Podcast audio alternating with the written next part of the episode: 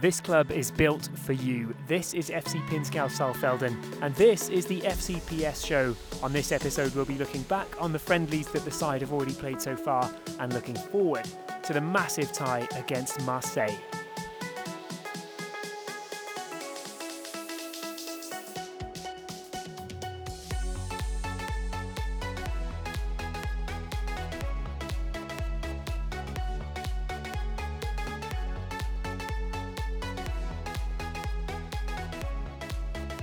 And welcome to your brand new FCPS show, ready for the restart and ready for the new season. I'm your host, Tom Midler, and alongside me are co hosts Lee Wingate and Simon Clark, who joins us on Skype to complete the trio for today's show. We do have a special guest on the phone coming up later as well, so you're in for a treat as we look ahead to an absolutely amazing fixture for FC Pinzgau Saalfelden. Now, those of you with a keen ear, the ones who have been uh, keeping up to date with their Austrian football over the last few seasons. You might know us already as the team behind the other Bundesliga. That's our project focusing on Austria's top league, aka the Bundesliga in English. So if you do recognize us from there, well, it's really great to have you with us over here as well on the FCPS show. And if you don't recognize us from there, well, that's just fine. We're really happy to be expanding our horizons to include the Salzburg Regional League and more specifically, of course, FC Pinzgau Saalfelden. Let's get on to a couple of quick introductions. Let's tell you a little bit about ourselves. I'm going to introduce Simon instead of myself. Simon over on Skype. Well, he's our social media savant, uh, self styled social media savant. Guru, the guru. The guru of social media. He's responsible for our uh, crazy ideas and our competitions that you might recognize from the other Bundesliga page on Twitter. So uh, we're looking forward to bringing that kind of content over to Pinzgau Saalfelden as well. And Simon is going to be primarily responsible for that. Great to have you with us for today's show, Simon. Cheers, thank you. I'm, I'm touched by that beautiful intro, Tom. and uh, I'm going to be introducing Lee. Lee is uh, our translator. He will write all of our dual content stuff. He's been working for German Bundesliga clubs over the last few years, and he has a background in languages. He's interpreted at the Champions League final. Lee is fluent in German, French, and I think he can speak words in like 10 different other languages as, as well. So, yeah, he's a talented guy. And uh, he loves his history as well, as you'll see a little bit later in this podcast. Yeah, perfect fit for Lee on today's pod. Polyglot Wingate, as we like to call him. That's literally the first time you've ever called me that, but I'll take it. I guess it's my turn to introduce you now, I guess. Tom is our other Bundesliga presenter. He is our creative guy as well, and he's the new voice of FCPS. He's the new club commentator. Those of you who tuned in for the, the stream this week of the, the TSU Bramberg friendly may have heard Tom doing a fine job behind the mic. He's also previously worked on the World Feed, commentating on the German and Austrian Bundesliga and some international games as well. I think, have I missed uh, any highlights of your stellar career so far there? No, that sounds great. Now I can't wait to get back in the commentary box with uh, FC Pinzgau as well. So yeah, that's a little bit just to, to help you get to know us. Should we tell the, the, listeners about which clubs we support in, in the UK? We're all from England, so yeah, maybe we should start with that. Simon, you're a die-hard fan, aren't you, of Everton, yeah, unfortunately, I'm also a supporter of my local team, Gloucester City, as well. So, so I have two heart, uh, two uh, big loves in English football. Yeah, former press officer at Gloucester City as well. Impressive stuff. Um, but yeah, a, a long-suffering toffee. Lee, what about you? Well, it's always been Manchester United for me in the, in the UK, but I feel that my heart has slowly been won over by European football a bit more. So I, I do keep a closer eye on Borussia Dortmund these days. Yeah, and for me, Coventry City. So we finally won a league title this year to bring to an end many, many years of hurt. Well, I thought I'd, I'd sort of get on top of that before we get all the questions about who we support in England and let you know that before we start. But of course, we are now fan owners as well in FC Pinzgau Saalfelden, so we cannot wait to get started on this journey with them. I'm sure many of you listening out there are probably fan owners as well, and we're really, really looking forward to going on this ride with the club. And we do hope that uh, one day we'll eventually be able to talk about FC Pinzgau as members of the top flight here in Austria when we cover the other Bundesliga podcast. That would be great to have Pinzgau involved with that too. That is, of course, a big part of the long term dream for the club, but that all has to start somewhere. So let's have a look at how FCPS have started their preparations for the 2020 2021 season with their two friendlies against lower league opposition before we look ahead to the huge game that's coming up this weekend. We've, we've been busy in the transfer market um, so far we have signed four new players. That's uh, Daniel Reichel, who's come in from Salzburger AK, who were the big rivals until this, this last season was abandoned. Lucas Schubert as well, who's played in, in Ireland and the US and for Grodig as well. Uh, Jonas Schweighofer and Michael Wiehauser make up the four names. So some new additions to the squad. It will be great. We've seen some of those in action already in the two friendlies, uh, namely Lucas Schubert, who's scored a, a great goal already. But yeah, some new additions to Christian Ziege's squad. Yeah, so the first game, of course, was against Mühlbach the other day. A comfortable 5 0 win. Plenty of good goals in that, and it all started off very quickly, didn't it? Not just some goals, but some, some really lovely goals. The first one, in, as you say, very early on in the first minute, and a misplaced back pass basically from the left back of uh, SC Mühlbach, who play in the Erste Landesliga, which is the fifth tier here in Austria. Uh, the goalkeeper was a little bit overwhelmed, I think, by the back pass, and Tandari managed to capitalise in style. Lovely, lovely chip over the goalkeeper there to, to open the scoring. New signing Schubert made it 2 0 on the half hour mark, uh, lashing home Cooksley's cross into the top corner. Another lovely goal. In fact, all of these goals were just absolutely brilliant. Um, Alfuseni Jatta with a long range effort following a, a corner kick on the stroke of half time. That was really good because usually usually when you see players have a go from that far outside, you're just expecting the ball to rise and rise. But it really stayed low all the way. It was a really nice goal, that one. And then two in the second half as well. Lucas Moosman uh, with a chip over the goalkeeper, and then a very similar goal from, from Dominic Kirchner to finish off and uh, complete the scoring for that. So, yeah, it was a resounding win, really. Yeah, great start. Really nice way to begin the preparations for the new season. If you want to see the highlights of those goals, check out our Facebook page as well uh, with FC Pinzgau. There's a video on there covering all five of those goals from that comfortable first win against Mühlbach, That was all as it was expected to be against fifth tier opposition. Pinzgau, of course, playing in the third league over here in Austria. And uh, the second friendly against TSU Bramberg, that was also against lower league opposition. Yeah, it was uh, one tier higher though. This was against a fourth tier TSU Bramberg, and honestly, you rarely watch a game that is that one-sided that doesn't have a winner. Um, it ended up finishing one-one, but I don't think any of us could quite believe how we didn't win that one. It took 72 minutes to open the scoring, and uh, for the most part, it was a 72 minute siege on the Bramberg goal until eventually Harry Cooksley, it was, one of the eight second half substitutes who managed to unlock the door of the Bramberg defence with a really nice pass through into the box. That was then uh, knocked around the keeper by Grosjar and uh, tapped into the net by that man again, Tamas Tandari. The captain, almost 300 appearances for FC Pinzgau Saalfelden, and it looked like he would have given us the win yesterday against Bramberg, but all of a sudden, out of nowhere, as soon as they went behind, Bramberg managed to launch one ball forward. It was really wet, slippery, difficult conditions. That ball skidded off the turf, rather caught out some of the defence who uh, hadn't had that much defending to do up until that point. Fair play, though, to the number nine of Bramberg, Fabian Bachler, because he managed to score into an empty net from the edge of the area, but with that ball slipping and sliding around, that probably wasn't quite as easy as it looked. In the end, though, it felt a bit harsh.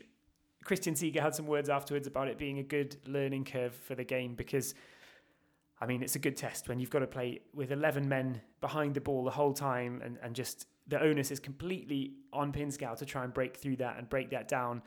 It's uh, it's disheartening at times. It seems difficult, but um, a good test and good practice ahead of uh, of the upcoming games too. Yeah, Bramberg came with a tactic, didn't they? And that was to, to be as compact as they could, sort of down the middle, perhaps try and force Pinzgau out wide a little bit.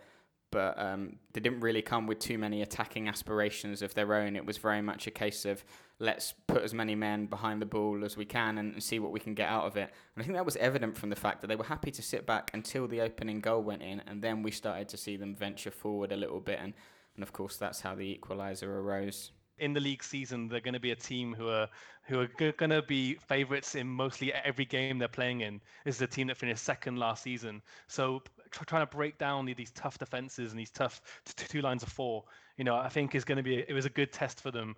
Uh, looking forward to the season for sure. Yeah, definitely. Plenty to be learned from a game like that. And as I mentioned, eight second half substitutes as well. So, also just uh, a good chance for some of the new signings to stretch their legs and, and get a feel for what it's like to uh, to gel with some of their teammates. I thought that um, Reichel looked very good, the new signing from SAK, uh, as, as Lee mentioned, the big league rivals last season. So, uh, that could be a really important move having Reichel come across from the team who were first in Pinzgau's league last season. Uh, he was uh, he was very good, made a big impact. Who else? You liked uh, Semir Vosjar, didn't you, Lee? Yeah, I thought he looked very lively and dangerous when he came on. Had a few moments, and then of course was ultimately uh, responsible for the assist for for the goal as well. So I was very impressed by him. I think he looks like a very tricky player and could perhaps be one for Christian Ziege to count on in the in the season to come. What about you, Si? Did any players particularly stand out to you last night? I think Jatta looked really, really good. Uh, he's a player just just come into the team, and, and he looked very assured, really good in the midfield, and playing the ball around with ease. I think he's going to be a, a real standout for Pinzgau going forward in the season for sure. Yeah, I agree. One of the uh, one of our Twitter followers said yesterday, that's Ryan Football King underscore ten, was saying that he reminded that Jatta reminded him of Arsenal midfielders Diaby and Vieira. So high praise indeed. You can see why he's he's a very tough, combative midfielder, big physical presence, but hasn't got bad technique either. That strike, I mean, in the in the game against Mühlbach that we were talking about earlier, he's clearly got got the whole package yeah, some really good footwork on display in really tough, uh, greasy conditions yesterday as well. So a good start. I like Lucas Schubert when he came on, but brings a bit of experience to this side. One of the very few players at Pinzgau over 30 years of age. It's a, it's a very young average age in the Pinzgau squad. So Lucas Schubert with years of professional experience at the top level in Ireland. He's played in the Bundesliga here as well and a lot of games in the second division in Austria. So he knows what it's like to move up the leagues here and uh, play at the higher level in Austria. But I think we've put it off long enough after these two friendlies. The next friendly is obviously the big one. That's what we're here to talk about today. The next opponents for FC Pinzgau Saalfelden are former European champions Marseille. What a prospect that game is this weekend. You know, when you look at the, the badges in UEFA competitions, so, certain badges sort of stand out to you. And when these fixtures are announced, we had all the badges of all the opponents for the friendlies. And I saw the Marseille one and I was like, wow, Olympique Marseille. It's going to be an absolute cracker. I know we're going to talk to Jeremy Smith, the French football journalist, uh, soon about Marseille's current season, but such a storied club with, with great history as well. I cannot wait for this game, and it's going to be you know a real tough test as well. This will be the biggest test by some distance in pre-season. It's fair to say, even though Paris Saint-Germain have had so much success recently. I think Olympique de Marseille are probably the, the biggest club in France. They have an amazing stadium, the Velodrome, one of the most iconic arenas in, in European football. And for Pinzgau to be playing such an incredible opponent in pre-season is, yeah, really an amazing thing. You've been to about half of Europe's football stadiums, haven't you, sir? Have you been to the Velodrome yet? Yeah, I went to the Velodrome during Euro 2016. Uh, I saw a, a, game between Iceland and, and Hungary, so I've never seen Marseille play live, but uh, the, the Velodrome was an incredible atmosphere on that afternoon with, I think, 40,000 Hungarian fans filling the stadium. But the, the, the, end that we were in was, was in the Iceland end with about uh, 10,000 Vikings. it was a great atmosphere, and but the stadium is just uh, an incredible, incredible place. And so is the team as well. I'm sure we'll talk about that with, with Jeremy later. Shall we get stuck into a bit of bit of history about Marseille? Yeah, that's right, Lee. Why don't you give us a look back throughout the history of, uh, of Olympique de Marseille? Well, there is quite a lot of history. So it all begins back in, in 1899 when the club was founded. And actually, at that time, rugby was the predominant sport. And it wasn't until a little bit later that, that football became the main sport within, within the club. They had to wait a quarter of a century for their first trophy. That was the Coupe de France, which is the French Cup in 1924. That was actually a really big development at the time because Parisian clubs were really dominating the, the French football landscape at that time. So for a club from the provinces to come in and win one of the country's biggest trophies was a was a real big big development. They won their first title then, the first French title in 1928 to 29, but there's still quite a lot of debate in French football now uh, because it was very much amateur at that time, so people don't really regard it as a professional title. more French Cups before the, the Second World War, and then in 1937 became professional champions of France for the for the first time. Although interestingly, that title was won on on goal difference. They uh, had 13 more goals than their, their closest rival Sochaux that season. And then we come to the, the war period, uh, a period of relative obscurity for Olympique Marseille after that. And then it gets starts to get interesting around 1965.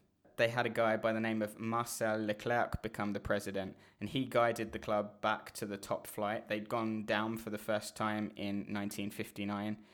So this was a, a real era of, of success for Marseille. They won the, the Coupe de France, the French Cup again in 69, the First Division in 71, a League and Cup double in 72. And just when it appeared to all be going well, Leclerc left the club. Quite an interesting dispute because at that time in France, you were only allowed two foreign players, a bit like back in the, the Premier League in the 1990s, where you were only allowed uh, I think three foreign players, and lots of clubs were sort of clamouring to have that expanded. Well, at this time, you were only allowed two, and Leclerc really wanted to sign a third.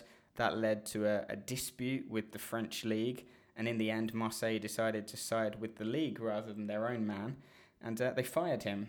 Uh, another period of, of relative obscurity followed, but the team then returned to the top flight of French football in 1984 which is a landmark year for, for France because, Si, why is 1984 a landmark year for France?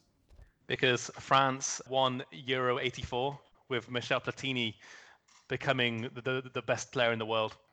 Yeah, it was a, a very impressive team that, and some of the, the players that were, were pivotal figures in that 1984 French winning team were also pivotal figures for Marseille when they were bought by French businessman Bernard Tapie in 1986.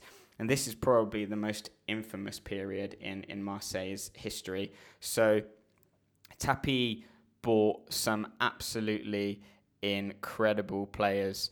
Klaus Allofs, Didier Deschamps, who went on to win the World Cup for France as a player and a manager, Basile Boli, the centre back, who who we'll talk about in a little while. Marcel Desailly, Rudi Völler, Eric Cantona as well before he went to, to England. They even had Franz Beckenbauer managing them at one point. And all that led to Marseille winning four consecutive French titles between 1989 and 1992. A, a cup in there for good measure as well.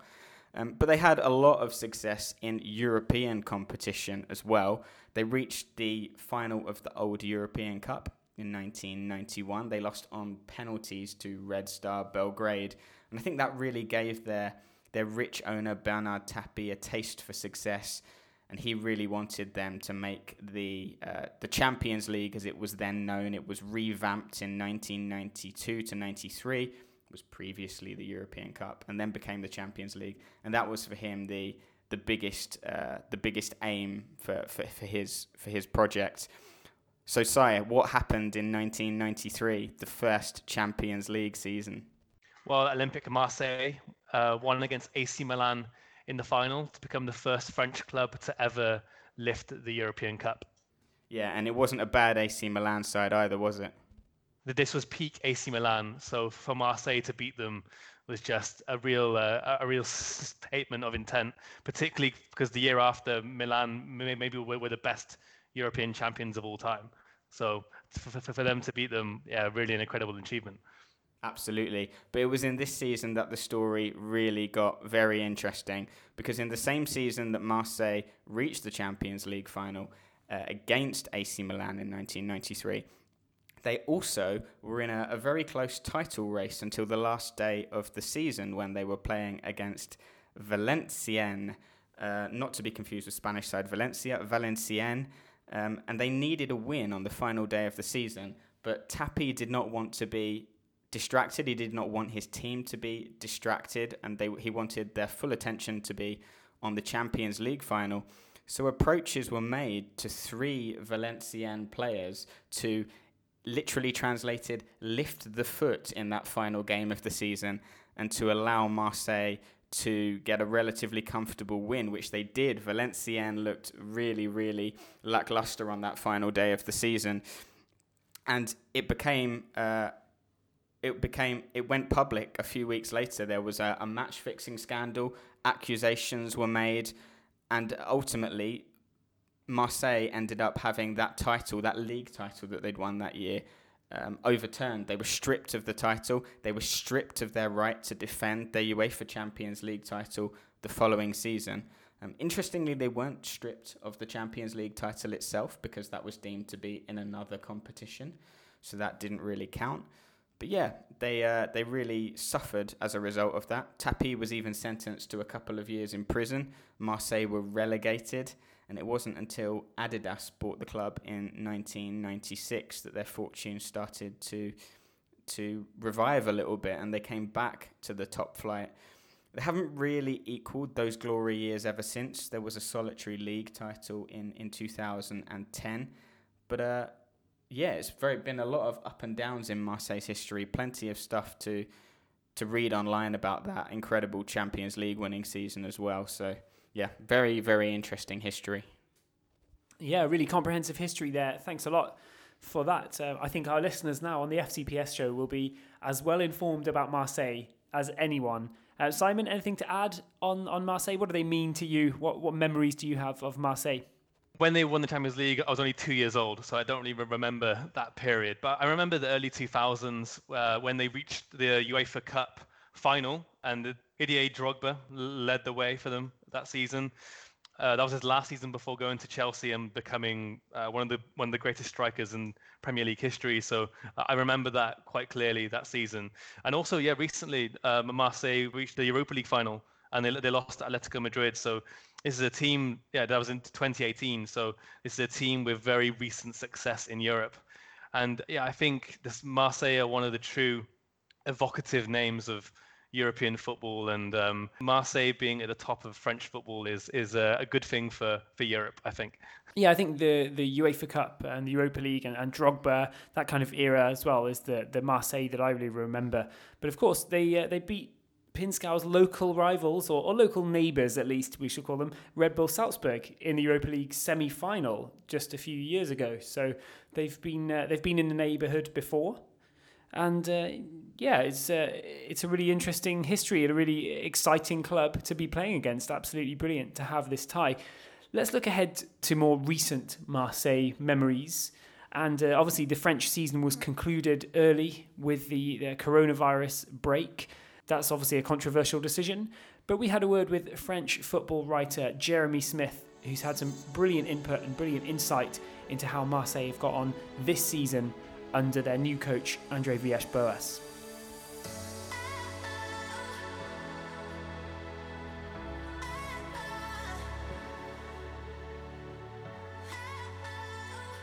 Marseille had a really, really strong 2019-20 season. They, um, I don't think anyone was expecting too much from them at the start of the year. Um, Villas-Boas came in as coach, and obviously, he's, you know, he's got for the most part a good a good pedigree as coach. So I think people were relatively excited about that. But he also made very clear, and I think after an early defeat, sort of in in quite a moody way in in post match press conference, pretty much said, "Look, I've got nothing to work with. I don't have money to bring anyone in."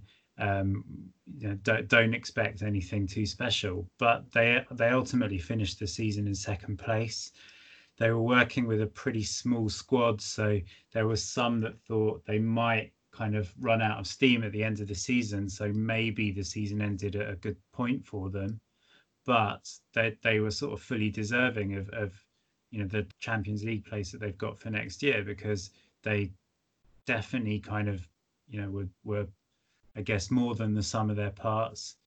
And Villas Boas was was it's probably fair to say that he's the real star of the show and, and what he got out of his team with the limited resources was, was fantastic. And obviously they finished well behind um, PSG, but to, to finish ahead of the likes of Lille and Lyon, Monaco, they each had their problems during this season. But all you can ask is is to kind of beat what's in front of you. And, and Marseille did fantastically to finish second.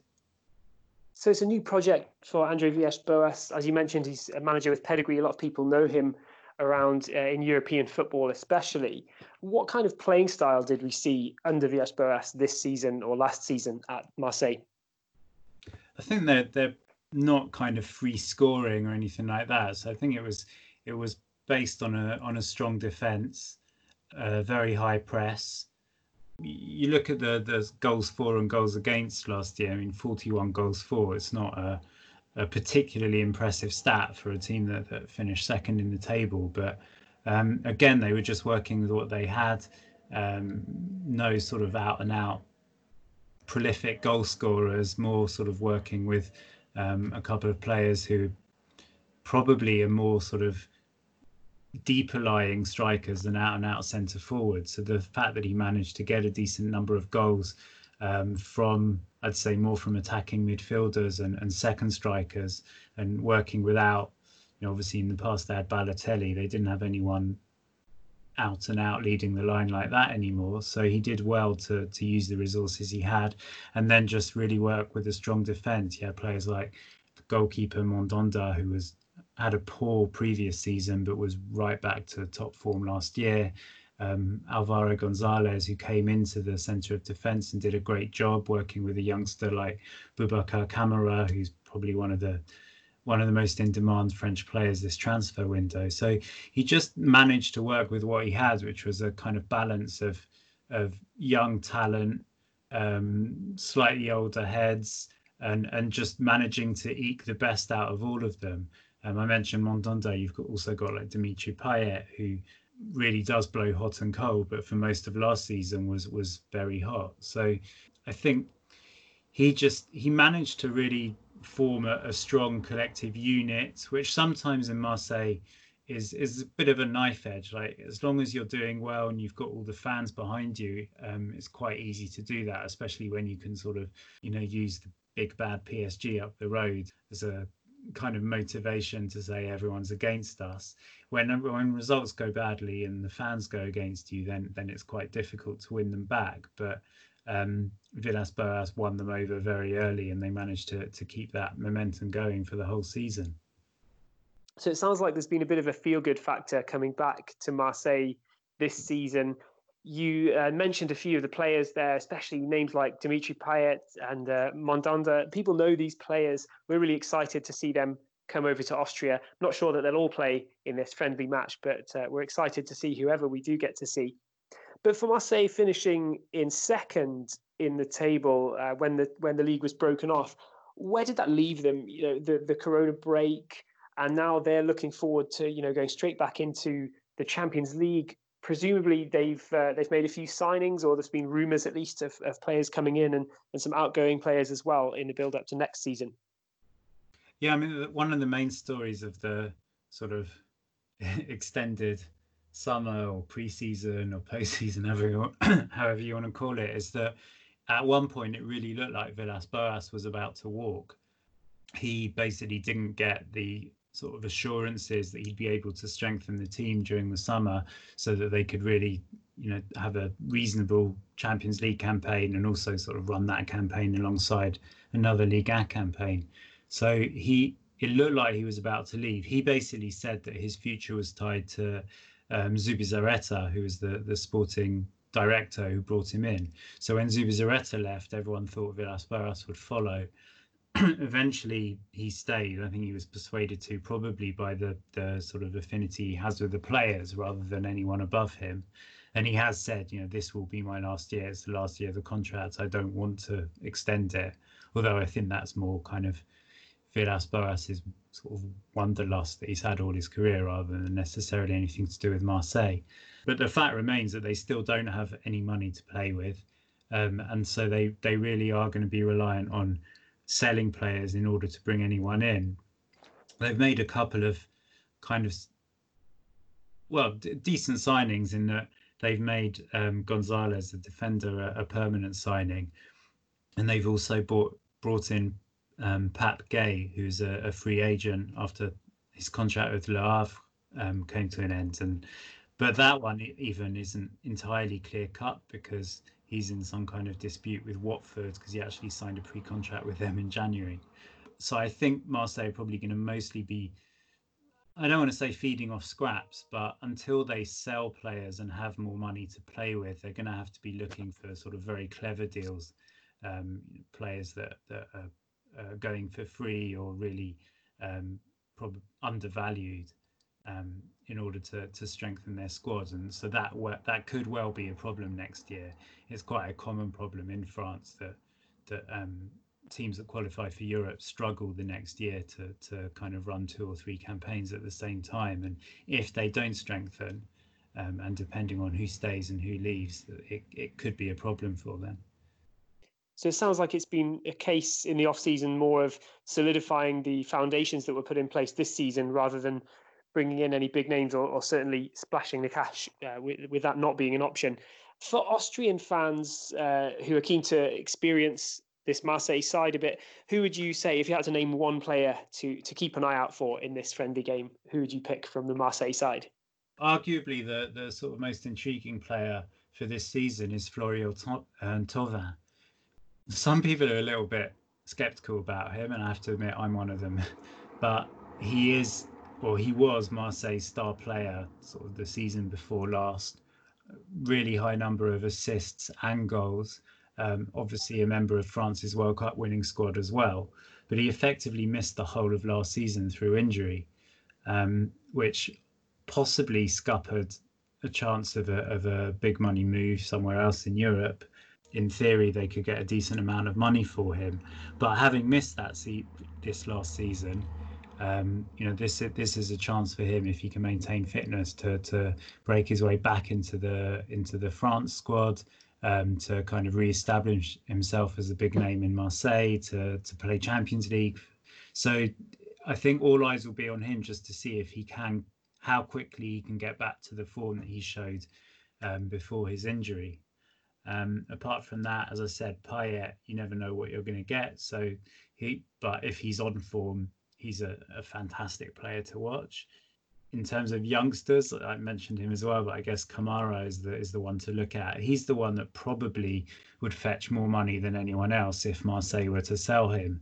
But he has repeatedly said he wants to stay at Marseille, so it's not clear if he's going to be there or not come the start of the new season. And then Pape Gueye, just because he's the newcomer and and by all accounts is a you know really strong midfielder who, who could be destined for for very big things in the future. So it will be good to see him and see how quickly he's settled into his new surroundings and his new teammates. Yeah, really nice to get your take on some of those big names that we can look out for here in the game this weekend. Um, for Marseille, with the break being so long here, that's actually a, a similar similar perspective to, to what FC Pinzgau Saalfelden have. You know, the lower league seasons here were also cancelled. They didn't come back of course, the uh, the stature of the two clubs is at a very different position. But where do Marseille stand going into the friendly this weekend? Have they already been in a training camp, or have they had friendlies already in France to uh, to start gearing them up for the next season, or are they kind of coming in cold at the moment? So they're they've had a training camp, I think, in Portugal. Um, I think they're they're back in Marseille now. I don't think they've played any friendlies yet. Obviously, um, th- there's been more focus on on PSG and Lyon's warm ups because they're still in in kind of Champions League action from from last season or this season or whatever you want to call it. So um, more of the sort of French press have been focusing on on on how they've been doing in their in their um, return to action.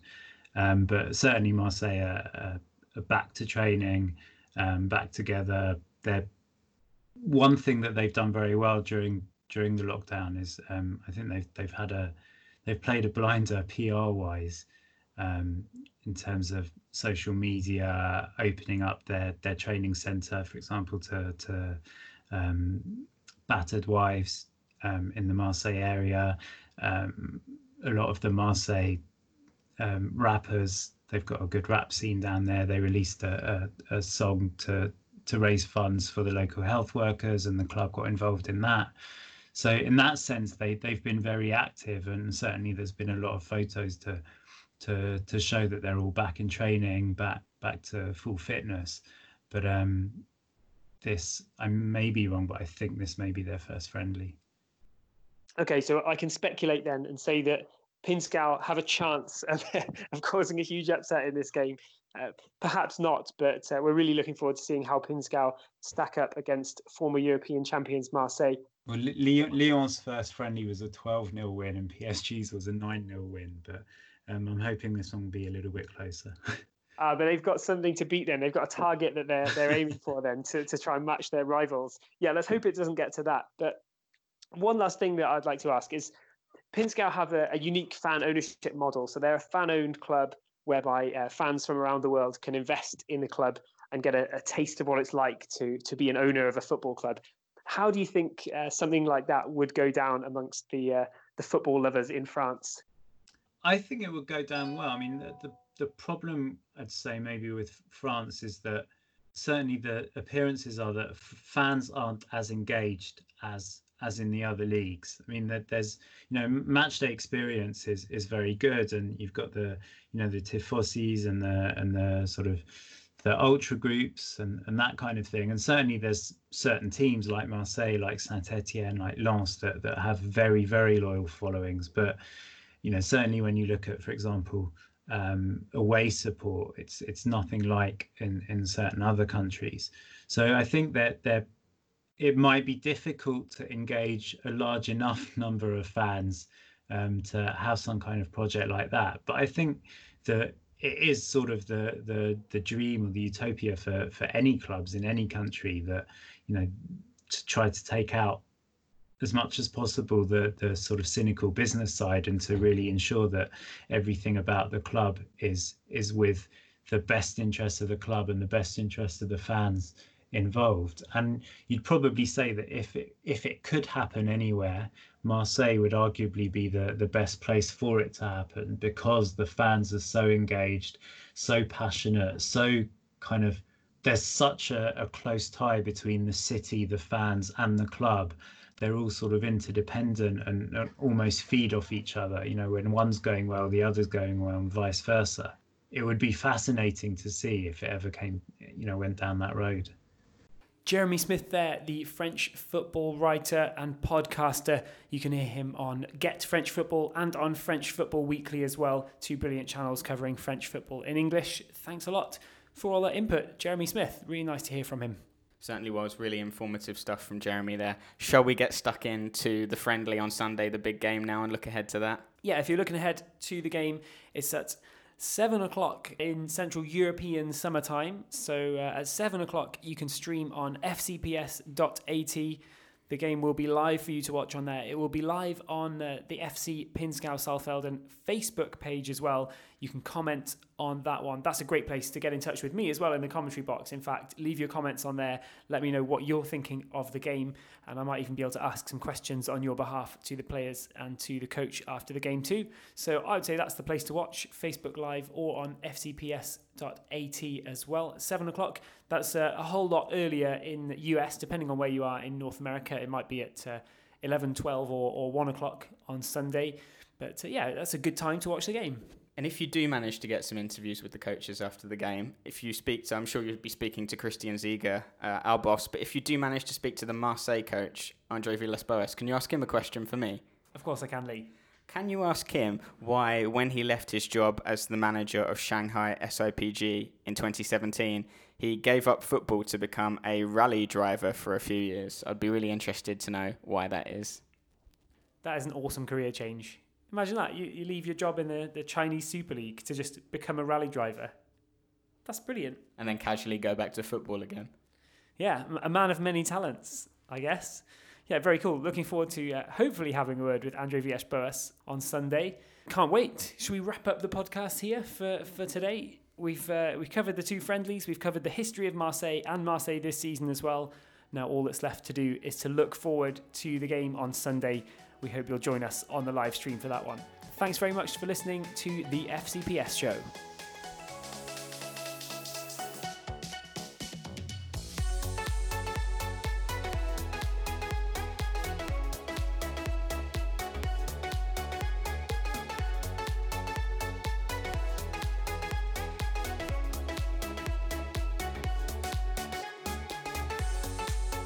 Has been the FCPS show. It's recorded, produced, and edited in Vienna, Austria for FC Pinzgau Saalfelden. And if you're interested to find out more about Europe's unique fan owned club model, then why don't you head on over to wefunder.com forward slash fan.owned.club and find out everything that you need to know about this incredible opportunity to become a part owner of a European soccer club.